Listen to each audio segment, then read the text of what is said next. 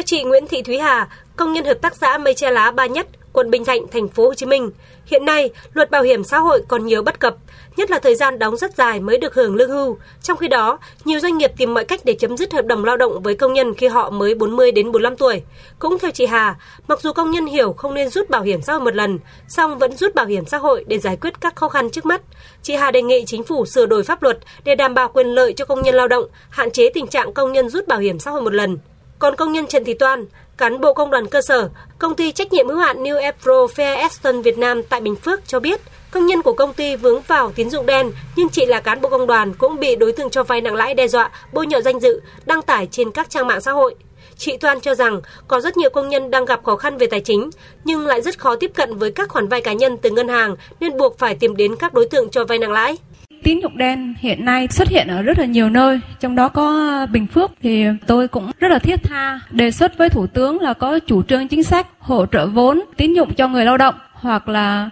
đầu tư vốn mở rộng cái quy mô của quỹ xét để ờ, công nhân lao động không phải ờ, xa bẫy vào tín dụng đen nữa.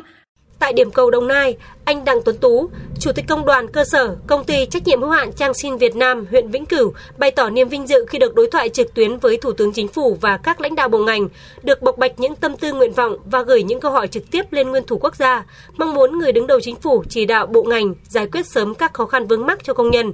Anh Tú cho biết, qua gần 30 năm làm công tác công đoàn, anh đã chứng kiến sự thay đổi của đất nước, nhiều chủ trương chính sách dành riêng cho người lao động từng bước được hoàn thiện và ngày càng phù hợp. Công nhân luôn muốn có cuộc sống ổn định, nỗ lực làm việc để đóng góp vào sự phát triển của doanh nghiệp nói riêng, đất nước nói chung. Anh Đặng Tuấn Tú bày tỏ.